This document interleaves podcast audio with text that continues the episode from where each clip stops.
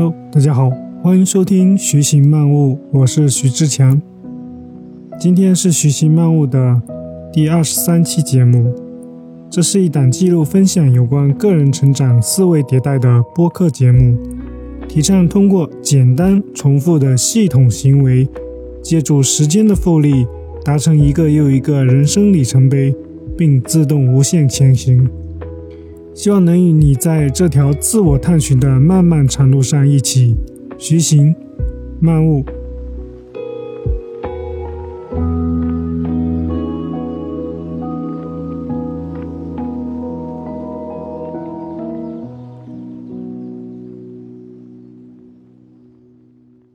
这一期是延续了上一期那本《力量从哪里来》这本书的内容，可以说这两期几乎是有声书籍阅读了，因为这些观点和理念我现阶段太认同了，除了一些例子的调整，我几乎找不到能修改的地方，所以只能够照着原文读出来了。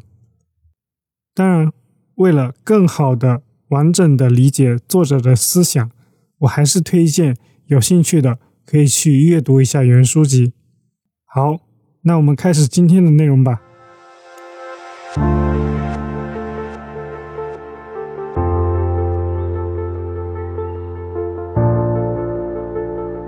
我们生活中总是有无穷无尽的烦心事，早上闹钟没响，起晚了；上班的路上堵车；突如其来的工作安排；手机里的各种消息、推送、提醒；家务、经济财务状况、人际关系，烦心的事情似乎永远都不会停止出现。我们会感觉压力大到随时可能被最后一根稻草压垮。那我们应该如何面对这些烦心事呢？作者在书中列了三个步骤。第一步，停下来，深呼吸。你可能会说，上班要迟到了，哪有功夫做深呼吸？那就先出门。等你到了地铁、车厢里站稳了，或者等红绿灯的时候，记得做深呼吸。这里的困难不是时间，而是转念。因为做3次深呼吸花不了多少时间，再慢的话，20秒也足够了吧。你不是没有这20秒，而是没有办法让自己高速运转的大脑慢下来。听到这里，你不妨给自己20秒，做3次深呼吸。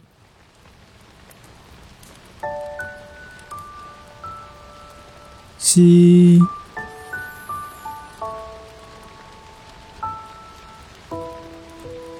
呼，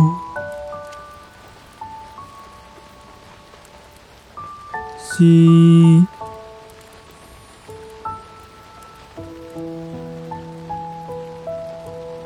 呼，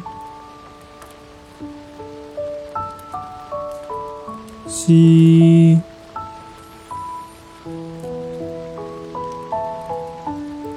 呼，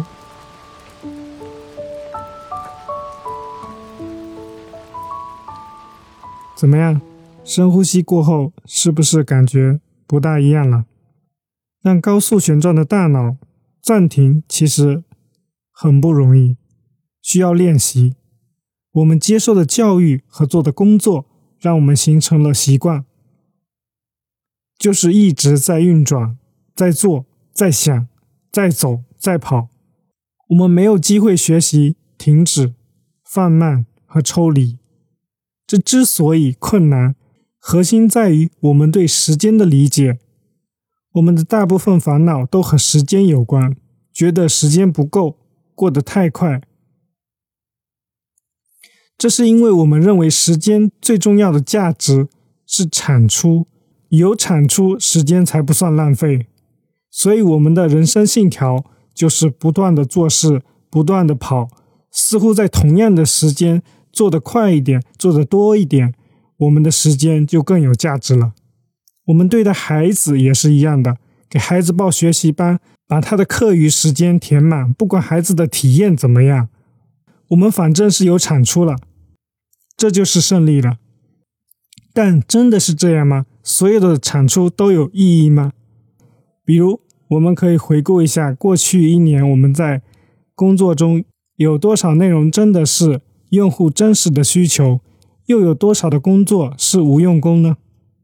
我们每天埋头工作，我们的产出和不断的行动往往是在逃避那些不敢面对的恐惧罢了。我这样讲并不是说不需要产出，而是我们要明白什么是有价值有意义的产出。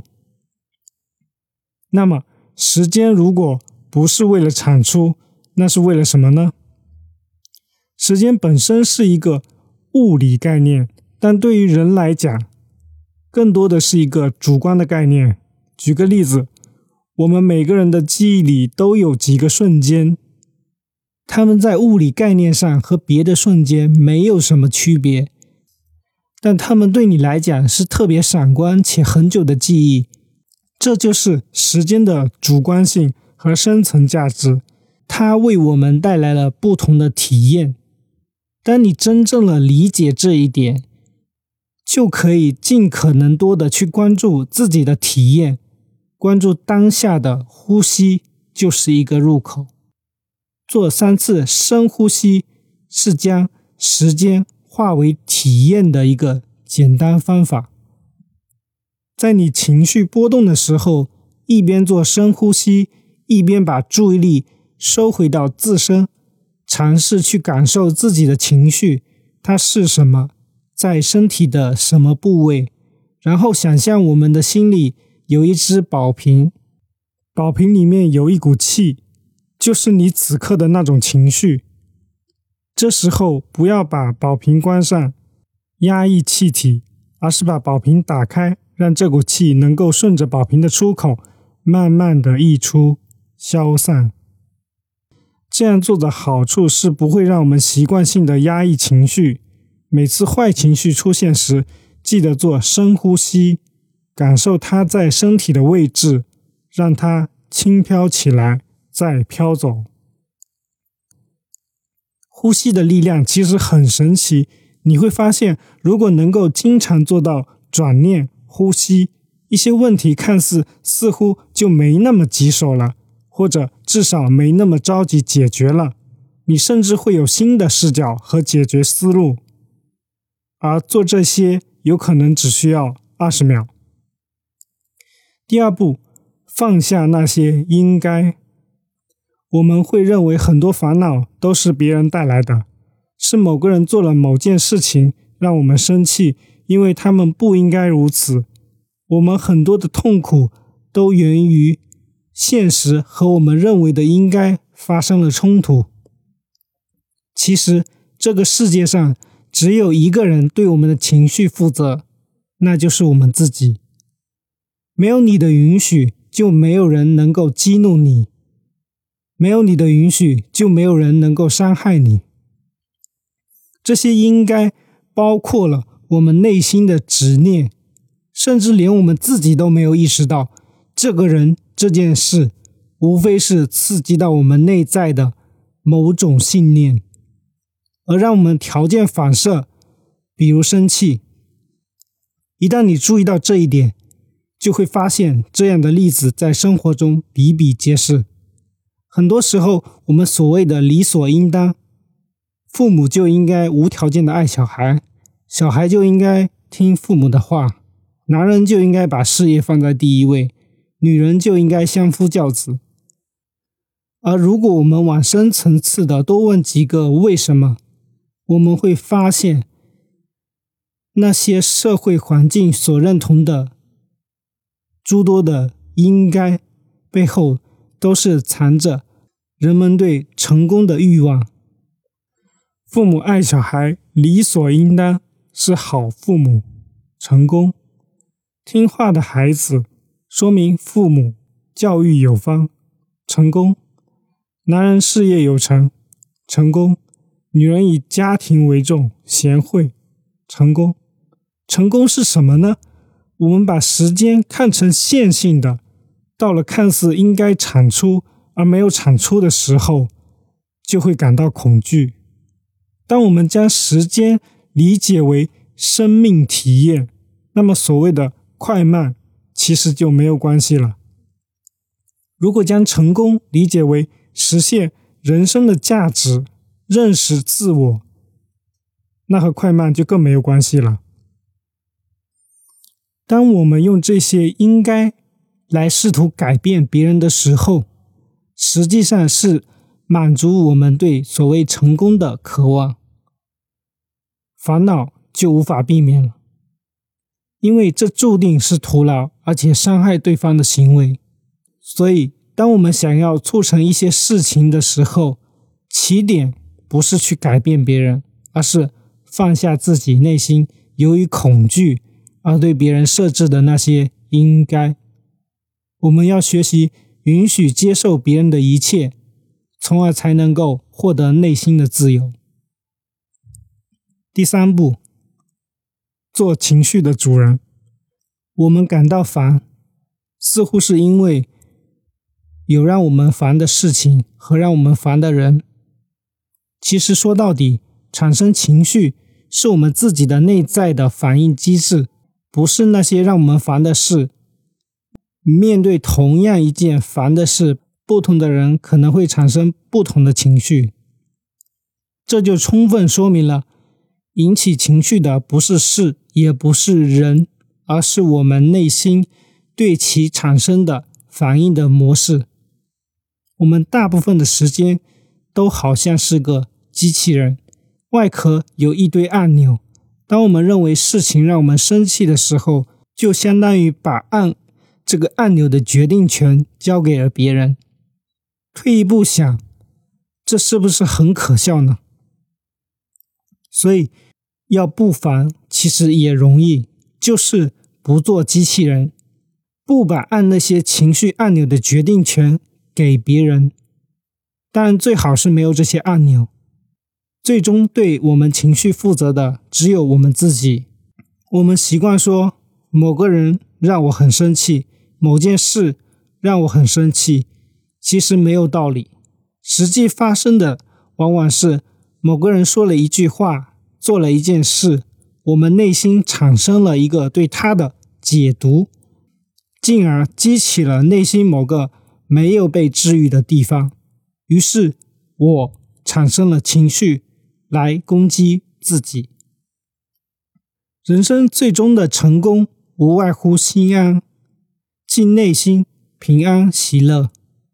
也许你会说，我也想心安，但是生活不如意啊。要是我身边的人能做到，我就心安了。其实不是这样的，你的心安不需要基于别人的改变。首先，你改变不了别人；其次，即使别人改变了让你讨厌的这一点，你还会发现其他需要改变的地方，这会是一个无穷尽的过程。那心安从哪里来？其实无非是在我们转念之间，我们要意识到我们才是自己情绪的主人。我们会有什么情绪，我们对一件事怎么反应，是我说了算的，和别人无关。只有当我们意识到这一点时，才能够获得真正的自由。所以说，这些烦恼其实是让我们觉知和觉悟的入口，是通往心灵自由的必经之路，即佛经讲的烦恼即菩提。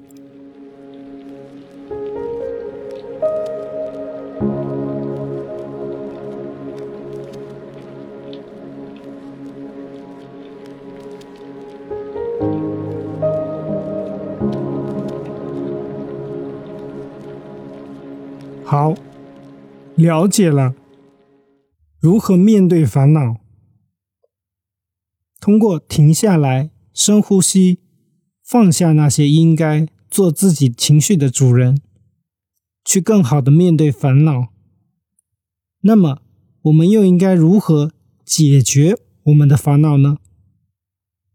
我们想当然的会认为，获得快乐的途径之一就是先大后小，一个个的去解决当下的烦恼。其实不是这样的。如果我们当下有几个大烦恼，比如我要换工作，我还没结婚，没有房子，一些小烦恼，房间里有一只苍蝇，厕所漏水了，你会觉得只要我的大烦恼解决了，那么小烦恼根本就不是问题。但结果呢，就算你大烦恼全部解决了，房间里有一只苍蝇还是会让你烦恼，而且它会占满你的整个头脑，而不是只占一点点地方。所以仅靠解决烦恼会是无穷无尽的。减少烦恼的另一条思路是通过做加法满足自己的欲望。是不是我们更多的欲望被满足了，我们的烦恼就会更少呢？也不是。我们对孩子教育的焦虑是一个典型的例子。我们认为需要什么，孩子就要学什么，所以让孩子不停地学。但是我们让孩子学得越多，就越能获得内心的满足吗？并不能。实际情况是，你让孩子花时间学这个，就发现没有时间学那个。就算能学的都学了，你看到朋友带孩子出去旅游，又会发现自己的孩子因为学习错过了走万里路。这就像在海滩捡贝壳，不管捡多少，你总会发现还有更美的。所以用做加法的方式去满足欲望，也不会有满足的那一天。也就是说，用做减法的方式消除烦恼，或者用做加法的方式来满足欲望，其实都到达不了彼岸，得不到幸福。在这个过程中，我们会消耗大量的时间、精力、资源，最后换来的往往是痛苦和焦虑。真正的改变是依靠心智的改变。知道这些欲望也好，烦恼也罢，无非都是我们脑子里勾画出来的图景。我们既然可以勾画这样的图景，也就可以勾画另类的图景，还可以放下勾画。能做到这些，便是心智成熟的体现。心智成熟才能够从根本上减少烦恼。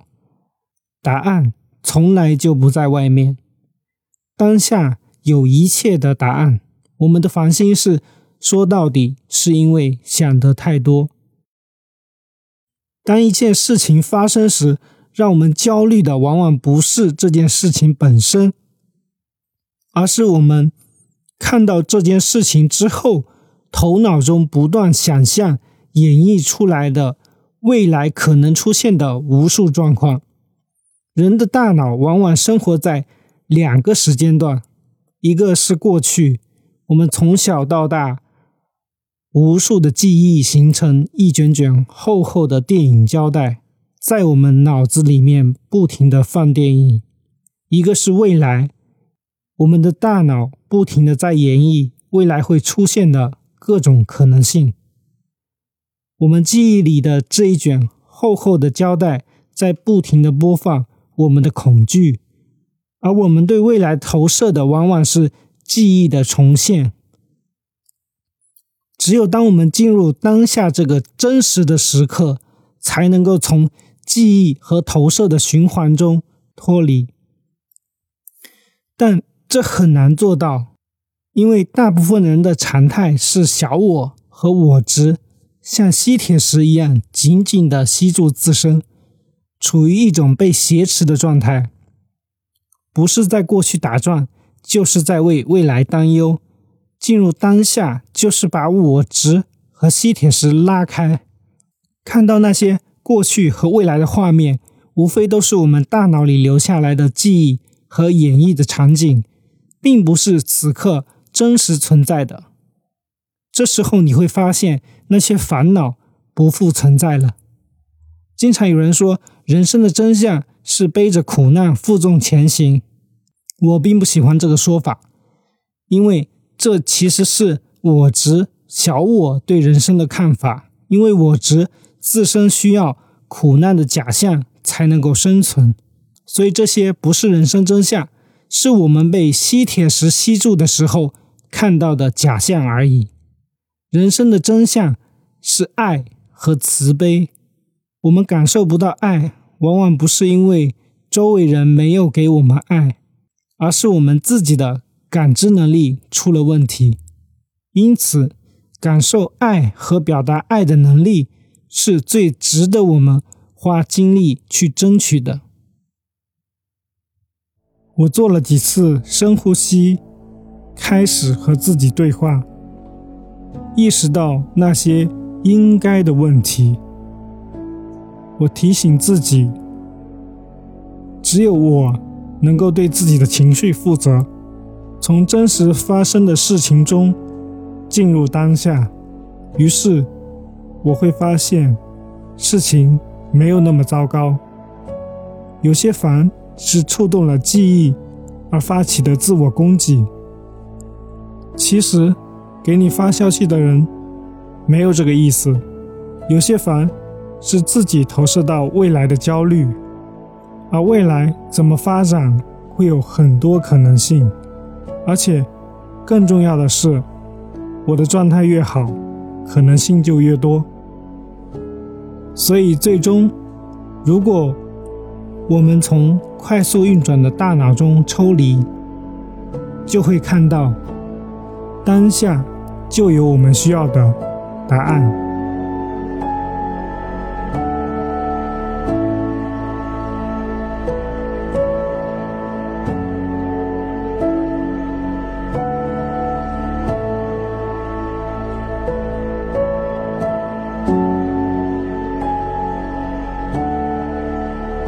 好了，本期播客的内容就到这里了，希望能够对你有一点点启发，也欢迎订阅，我们一起徐行漫悟。